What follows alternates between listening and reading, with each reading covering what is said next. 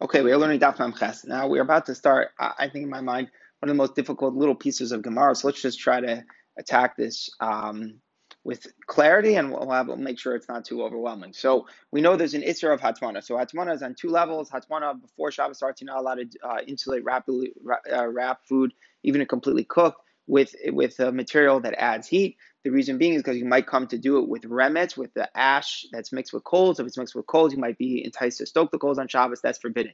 So therefore, you're not allowed to insulate with food that can add heat before Shabbos. Okay.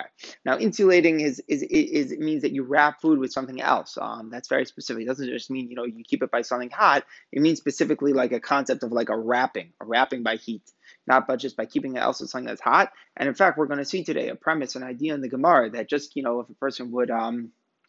put one kettle on top of another kettle, for example, that's not considered to be hatmana. It's not kedar hatmana. That's just, that's not a wrapping at all. That's just putting two hot things next to each other. That's an important premise. When we say hatmana, we mean insulating. We mean like wrapping. That specifically um, is an important an important element here to the sugya of hatmana. And uh, we know that there's a different isra of hatmana on Shabbos itself. You're not allowed to you're not allowed to insulate something. And the idea on Shabbos that you're not not allowed to insulate is because usually a person, before they'll insulate it, will make something, make sure that it's at peak high temperature. So if a person is going to do that, so Chazal assured um, insulating things on Shabbos because you might come to bring it to peak temperature before you would insulate it. Those are the basic, you know, background, the two the two ideas of Hatmana. So let's see. So and, and maybe just one more point here so that we can we can gain an appreciation for this. Uh, usually, like Hatmana on Shabbos. Usually is, is is always we've been talking about, like we talk about with like with hot food. When you have like cold food on Shabbos, usually that's not hatmana, because the whole idea of hatmana is that I have hot food and I'm coming to um, keep it hot, so I'm going to insulate it. So then I might make sure it's at the peak temperature before I do it. But if I just have like some cold food and I just want to take off, you know, it's a chill or something like that, uh, by keeping it by by you know, wrapping it in something hot for a second, usually we don't consider that to be hatmana either. Those are just some basic backgrounds that I think will make the next Gemara a little bit easier, but even with that being said, this Gemara, next little Gemara is not so easy. So let's see. It says the Gemara, Rabba and Reb Zira equal to Reish Galus. Rabba and Reb Zira once go to the Reish Galus. So Reish Galus was a political figure, a Jewish political figure, not necessarily a rabbinic figure, but there were a lot of rabbis who would frequent the home. So Chazi, Rabba and Reb Zira, who Abda, there was a servant, the Anach Kuza, the Maya Puma, the Kumkuma. They saw that he took on Shabbos, so it was cold water, a jug of cold water, and he puts it right by the top of a kettle, hot water, in order to warm up the, the water. Now, obviously here, we don't have to worry about cooking. This is not Mamish Bishul. He's not, he's just trying to warm it up. But it's not going to cook. It's not going to reach uh, Yad Soledesba. So let's say, you know, it's something where Yad Soledesba is one hundred thirteen degrees, let's say. He's trying to bring it to, I don't know, ninety degrees. Let's say something like that. And he sees him doing this. He's not doing anything wrong in terms of Bishul, but still, Nazi Rabbah, Rabbah, Rabbah was upset at this servant. So he's upset at the servant. It must be that he considered that perhaps to be something like Hatmana. Perhaps he's considered like he's wrapping, he's insulating the food on Shabbos. So the Gemara says, what's going on?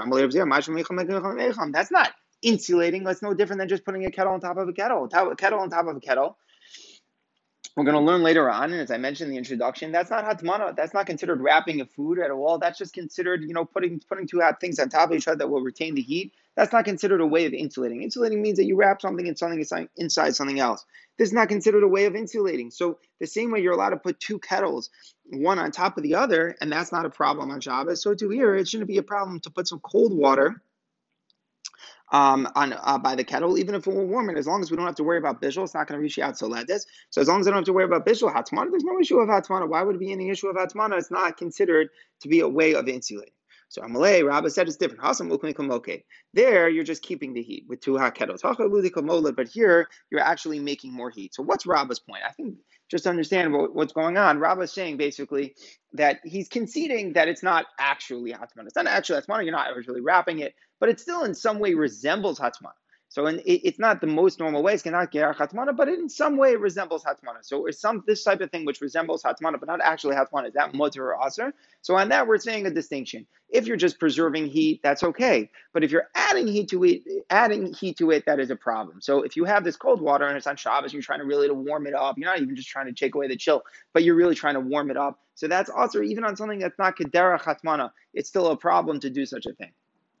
But if you're just trying to preserve the heat um, of, of two hot things, and you're going to put two hot kettles, two hot kettles, one on top of the other on Shabbos, that in fact uh, would be permitted because of the fact it's not Gederach Atmana. Now, obviously, this is based upon the fact that it's essentially not Atmana. If something is really Atmana, you're not allowed to do real Atmana on Shabbos, even if it doesn't add heat, right? You can't wrap a chicken soup in blankets if it doesn't add any, any heat on Shabbos itself, even though it's not adding any heat. Obviously, this is predicated upon the idea that it's not really Gederach Atmana because of the fact it's just two hot pots on top of each other. It's not really one being wrapped on the other, something like that. But nonetheless, since it somewhat resembles Atmana, if you're doing it in order to add heat to it, that's the point. Then, then Midrabanan, we're saying that they took it so far, even though it's not really Hatmana, but it just resembles it, that it's also if it's going to be adding the heat.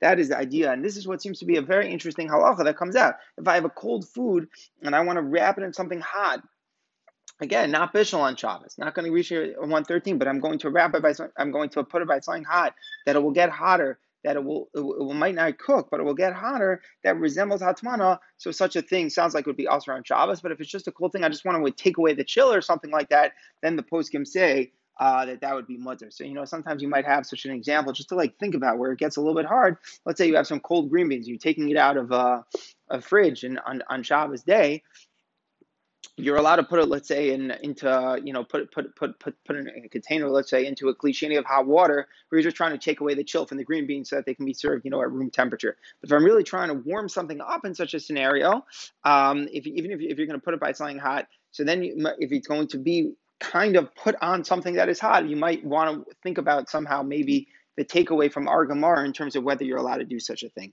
Very, very difficult piece of Gemara. Uh, where the Gemara, again, is saying where you could have just putting cold water by the hot kettle if you're doing it in order to warm it up, where it's going to be doing that even though it's not really Hatmana, but it resembles Hatmana, it's similar to Hatmana, and it could be also if you're trying to make it hot even though it's not going to be Bishul. Okay, now that point of the story finishes, so the Gemara continues, Chazar, Uh, Hadar, now another thing happened in the story. Hadar Chaza Defras Das Todar. He saw that the servant was spreading a Das Todar is like um, a head covering. Apume Dekuba, he put some spreading this head covering over the mouth of the, of the jug, and then he was laying like a, a serving spoon over it. So Nazi Rabba, Rabba got upset because when you put the head covering over the mouth of the of of, of the jug, what's happening is going to be wet. So you got upset at him for making it wet. Why is that bad to make it wet? Amalei Abzir Amai. Why are you getting upset at him for making it wet? So Amalei Hashta Chazit. You're going to see why I'm going to get upset. Why?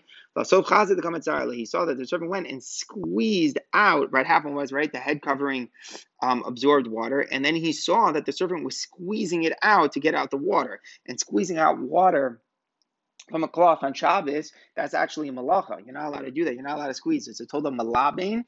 Malabin is to clean something, to whiten something, and wringing something out, sleet on Shabbos is, is prohibited. So he knew that's what was going to happen. If you're going to make the head covering wet, and then obviously you're not going to want it wet, you're going to want it dry, so you're going to squeeze it out. So he was upset because he saw what it would lead to.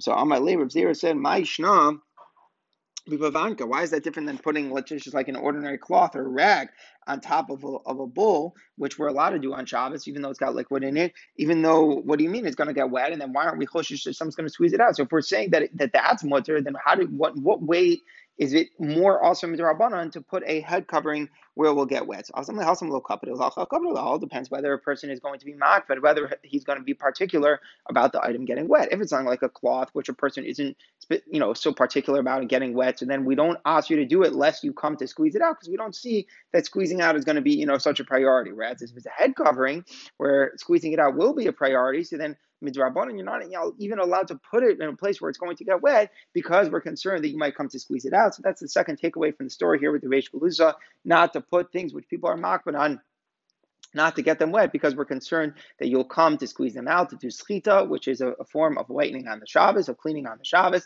But if it's something that a person's not machbed on, then that is uh, okay. All right, now we get back to the Mishnah. Again, the Mishnah had been discussing what types of materials are mutter to do Hatmana, what types of materials are not mutter to do Hatmana. So we say that Hatmana from before Shabbos is only usher if the thing adds heat. So we mentioned different types of materials that do that. So we said one of the things was tevin, straw. So, and then we mentioned other things like different types of materials, soft, scrappy materials, cotton or wool, Are, are, are torn up, you know, torn up clothing or things like that. Those are things which would be able to add heat if they were moist. So the Gemara says, what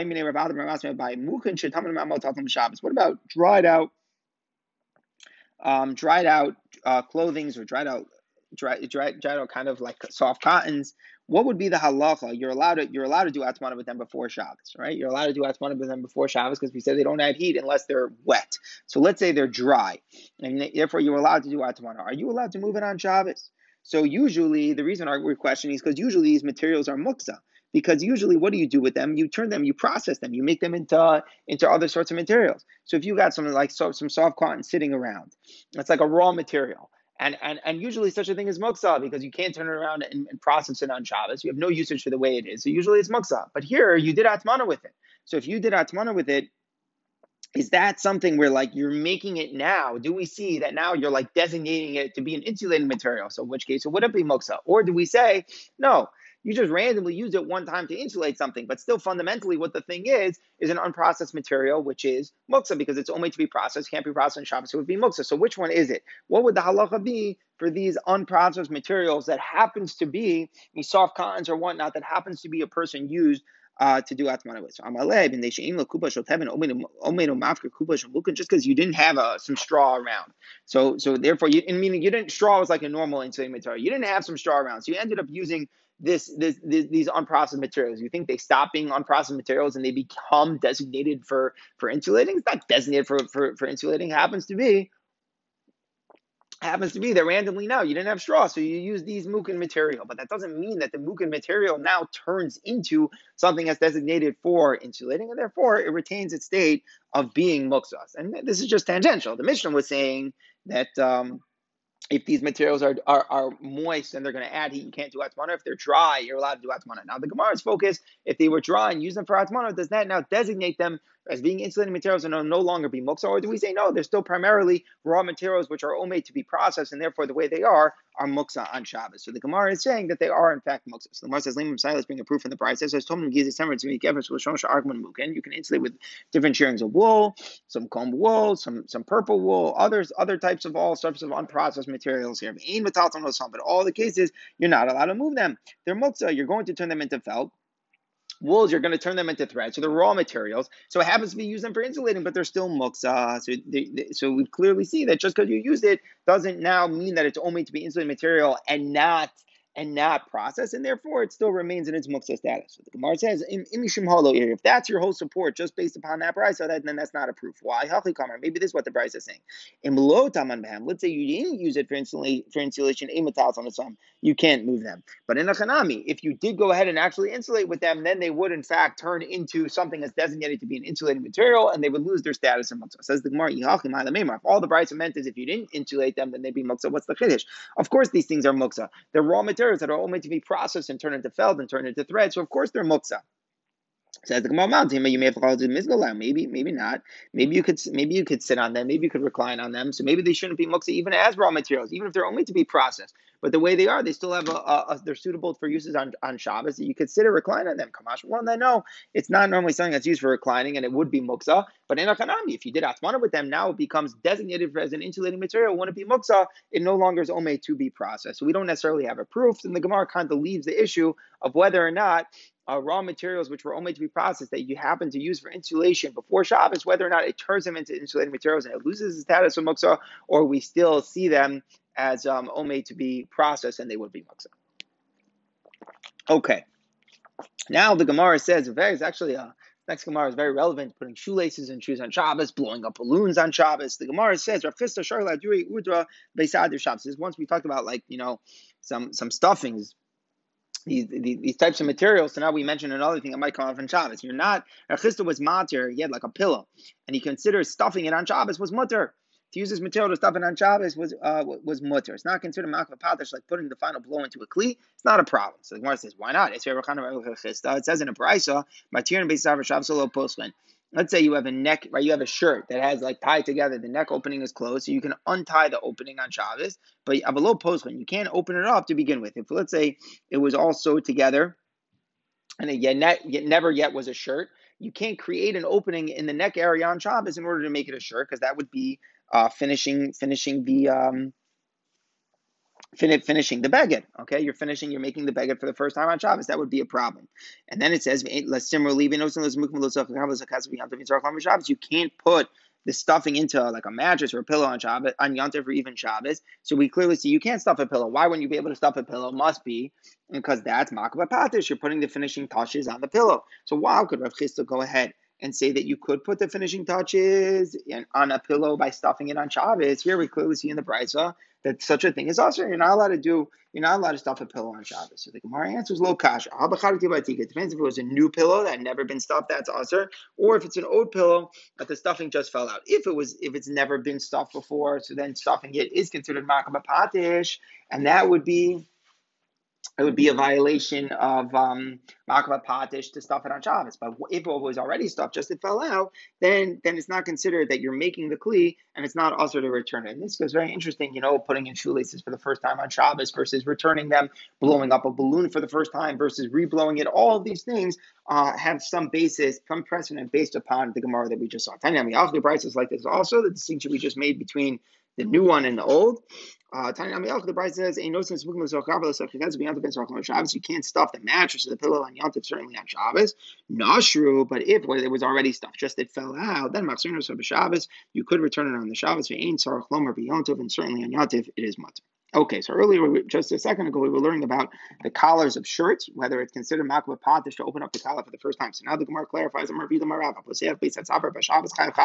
someone who opens up again the neck, opening in the in the beged for the first time, Shabbos is a chatas. He's been over on a daraisa. It's makabel patish. He's making, he's finishing the beged by opening up the neck. Maskef Rav Kahana, says Rav Kahana.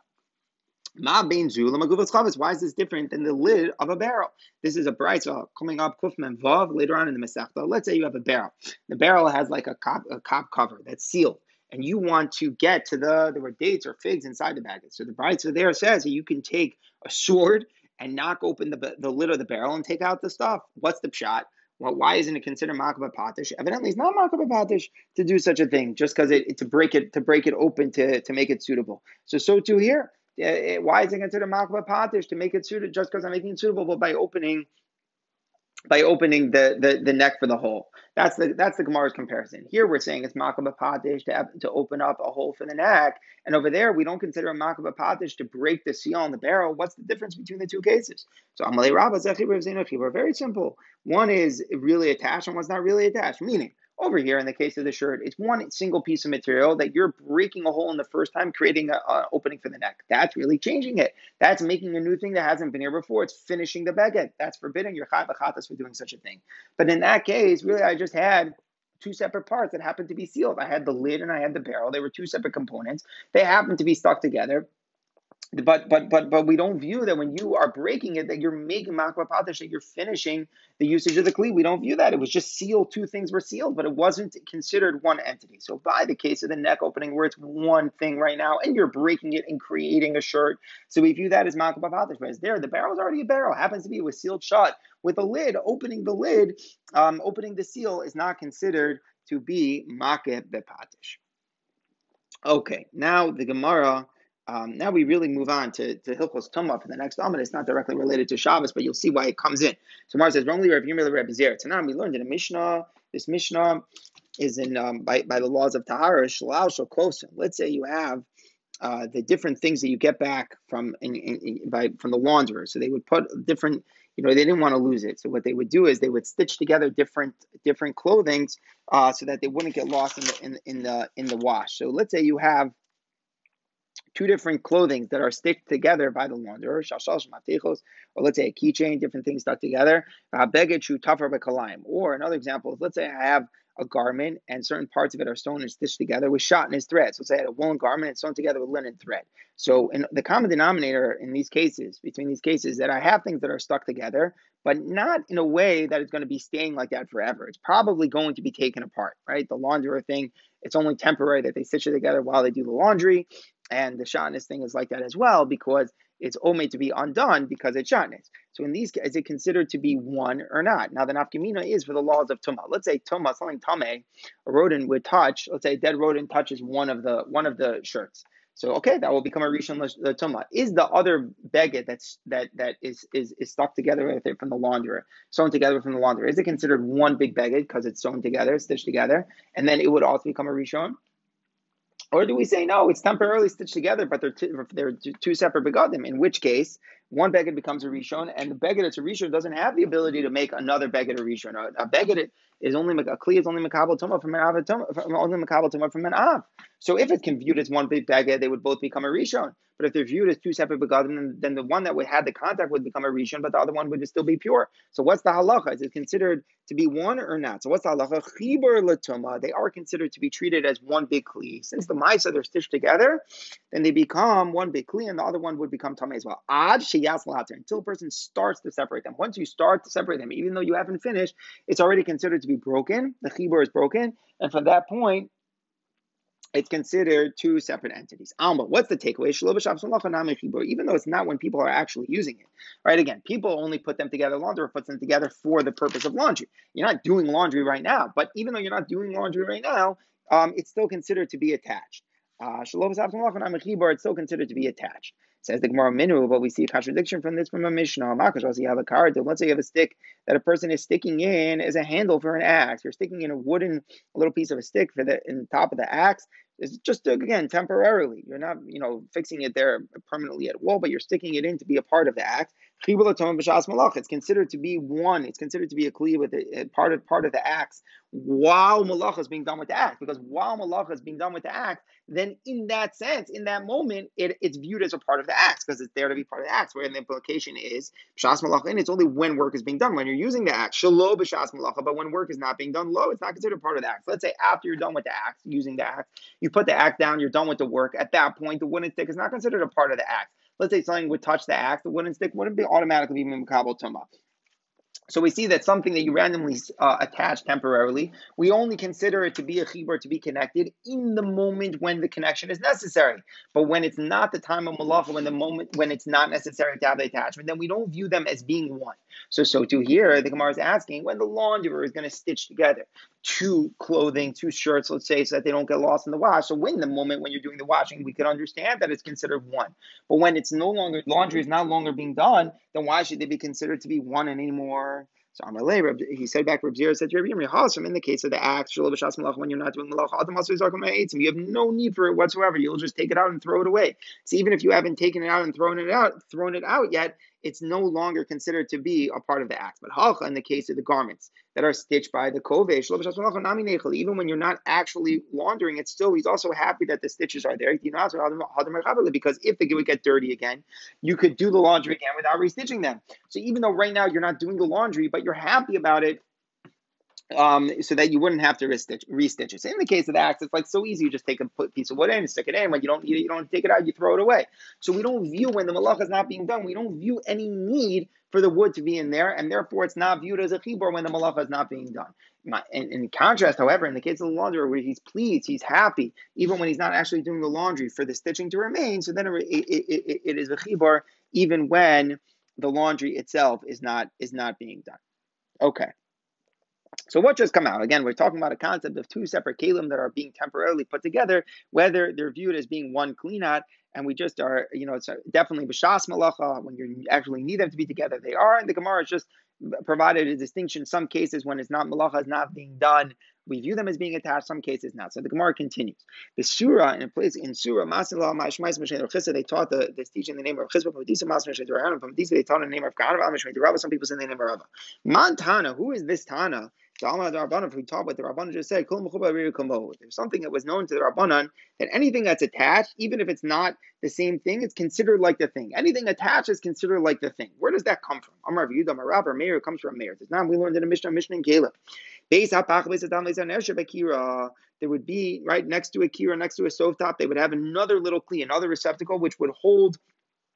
Hold things, hold spices, hold oil, different things that would be there. The point of these things is that they would hold things and they would become warmed right next to the oven because they would be close to the oven. You'd put these small things, they would hold oil or other things, spices, next to the oven, the stovetop. They would become warm when the stovetop was being used. So are these little kalim, are they considered to be one kli with the kira because they're attached to it, or are they separate kalim? How does it work? Are they one kli or a separate kli? So what's the law?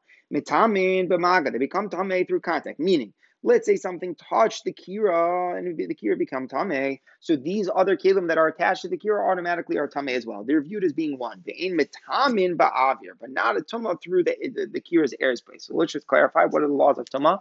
Metal is makabel tumah with contact.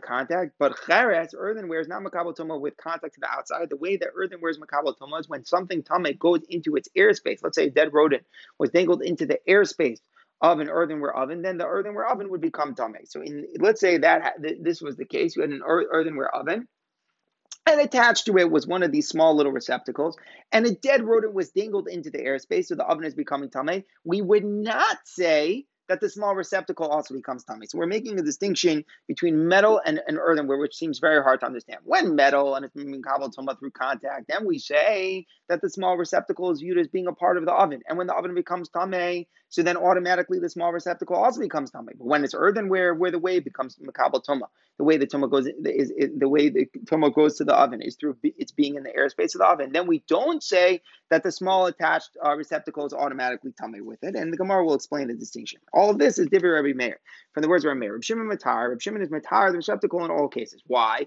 Because he holds just because it's randomly attached, but it's not a part of the stovetop, and that's on, on that's understandable. Rabbi Meir is the one who's saying a chiddush that since it's attached to the stove, it's viewed as being a one kli here with the stove while it's attached. And the Gemara analyzes, especially on the Rabbi Shimon Kasavalav Kira. To understand Rabbi Shimon, it's very easy. It's a random receptacle just being attached to the kira. It doesn't become a part of the kira. Ella Rabbi Meir, what's going on with this Rabbi Meir? Iki kira damo. If he holds that since it's attached to the kira, it becomes like a chiluk of the, a, a part of the kira itself. I feel the aver namal tamei, so it should beget tumah even through tumah going into the airspace. Even if it's the case where it's an earthenware one, and the dead rodent is being dangled into the airspace of the kira, so we should say that just as the kira is becoming tamei, the entirety of the kira becomes tamei, including the small receptacle that's attached to it. And ilav ki kira dama, if you're going to say that it, no, it's not considered a part of the kira, it's just because it's attached, it's not a part of the kli. I feel b'maga lo tamei, and we shouldn't say that we shouldn't consider the small receptacle to become tameh when the source of the tumah is, is, is contact, right? Let's say it would be a metal one and a dead rodent touches the wall. We shouldn't, then we should also shouldn't say that the receptacle becomes tameh. So mimonoshach, is the receptacle that's attached to the kira, is it a part of the kira or not? If it is, it is. If it's not, it's not. But why are we making a distinction between whether the tumah is coming through contact to the stove or con- or through the airspace of the kira? So the Gemara answers, L'olam lav ki kira dama. Really, midoraisa, it's not a part of the kira. It's just a random thing attached, not a part of the kira. For Banu the Gazerhu, it's only a, the tumah is only midrabanan. Since the tumah is only midrabanan, so so so it's lighter. So the Gemara still doesn't like it. E Gazerhu, but if the rabbis made the gzera, I feel they should have made the gzera even in regard to tumah the airspace. Still, why are the rabbis not saying it unequivocally? If the rabbis are being gozer that someone might view it and perceive it as being one big kli, and that's why they're giving tumah to anything connected to the kira, including the receptacles, so they should say that in the case of the scenario where it's being tameh through the airspace as well. So the Gemara says, "Avdu Rabbanan Hakera." We don't, we didn't treat it completely as one with the stove because we wanted to make it show that it's different, to show that it's only a tumah midrabanan. We don't want people to burn truma or kachim based upon the tumah to the receptacle. Remember, there's a big distinction between something that's tameh midaraisa and something that's tameh midrabanan. Something that's tameh midaraisa is a real tumah. So if we touch truma or kachim, the halacha is that the truma or kachim becomes disqualified and it should be burned. It's a mitzvah to burn it. It becomes a mitzvah to burn it at that point. So that's only true though if it's a real tumah. If it's a tumah midrabanan and it touches truma, maybe midrabanan you shouldn't eat the truma, but there's no mitzvah to burn the, the truma, and in fact it would be wrong to burn the truma because on a daraisa level the truma is pure. So if the rabbis are going to be gozer tumah on the receptacle, when from a biblical standpoint it's not tameh, the rabbis have to do something that reminds us, that shows us, you have to remember the tumah is only midrabanan, and if some if some truma or kachim would touch the receptacle, don't burn it. Well, what do the rabbis do? So they legislate a leniency within the, the din derabanan so that we'll remember it, and that the legislation was is that if there was a tumah in the airspace of the kira, then the receptacle does become tameh. That weird anomaly reminds us that the whole tumah that's on the receptacle is only midrabanan. Since the tumah is only midrabanan, now we won't burn truma or kachim that touches the side receptacle. So to summarize what we've learned, we just we're talking about a concept of two kelim that are attached. Two kelim that are attached if they become one, because we started talking about it with the launderer stitching together two kelim. We spoke about it with wood and, t- and an axe, and now we're talking about it in the concept when I have a stovetop that has a small receptacle on the side. They fill it with things that get warm um, by the stovetop. Is it considered the stovetop itself, or is it not? The nafkamina is if the stovetop becomes tameh, if the kli becomes tameh along with it or not. So We're saying Rav Shimon does not view it as one. Rav Shimon's matar. Rav Meir is matame. We're clarifying Rav Meir is only a tumah of Rabbanon. And the rabbis, in order to remind us that it's only Rabbanon, they only said the tumah of tumah that comes about through contact with the stove, not tumah that comes about by being in the airspace of the kira. Okay, continues the Gemara again, very these similar issues. Tana Rabbanan, Masboresh Prakim. Let's say you have a scissors that are made of two different parts, or you have two blades that come apart. When you use it, you, you connect the blades. When you're not using it, it's just two separate blades. Bismil Shabahini, or a blade handle that a carpenter might use. So very similar idea. You have like um, a blade and a piece of wood that are disconnected when they're not using, but when they're used, they are connected. So what's the halacha? Is it considered one or considered two? Sometimes they're connected, sometimes they're not. So chibur l'tumah, when they're attached, they're considered a chibur for tumah, meaning if one part, let's say, touches dead rodent, then the other part automatically is tameh. Ve'im chibur l'hazah. But for purity, right, let's say it was already tameh, and you have to sprinkle Uh, sprinkle from that tummy mace. You have to sprinkle from the ashes of Parah Aduma on it. So let's say I only sprinkle on one blade. Does the other blade automatically become tahar? So no, it does not. It's only astringency that it becomes tameh together with the other blade. But to be lenient and say that it becomes tahar by the by the ashes touching one blade, we do not automatically say that the other blade would be tahar. So the Gemara says, why? Manavshach. However way you look at it, it's difficult. If it's considered attached, it should be considered attached leniently also for the sprinkling from the ashes, that if it, the, the ashes touches, touch one blade, the other blade should be tar. And if you're saying it's not considered an attachment, so in regard to Tama also, it shouldn't be considered attached. My Rava, Rava answers, Devar Torah, from a Torah I S O level. When it's actually being used, when the blades are being used together, when they're being used in the capacity of scissors, then they're considered attached or considered one. And if, let's say, a dead rodent would touch it when they're being used for scissors, for, for scissors, then both blades would be tameh. And in the moment of being used for scissors, if it was tameh and then the ashes hit it, then both blades would be tar. When they're not being used, then they're not considered attached, both by toma and regard to sprinkling, because when they're not being, they're not being, um, it's not being used, it's not being used. So then we have no reason to view them as being together. However, we were stringent and we said for tumah that even when they're not being used, it's perceived as being unclean. And the reason the rabbis made that gzera is atu, because if people don't do that, then they might not be matame the two blades, even when it becomes tame when they're in use. They also were decreed that we should that we should be machmer. And with, with sprinkling, that's, that that happens when it's in use, or to a case when sprinkling that happens when it's not in use. If we were makel and we allow sprinkling that happens when it's in use to be matar the other blade, people might be matar the other blade even when it is not in use. So to summarize what's going on, two blades of a scissors that are taken apart when it's not in use. So is that one or is that two? So what's the answer? On a derisa level, when it's in use and it's functioning together, it's viewed as one. When it's not in use, it's viewed as two.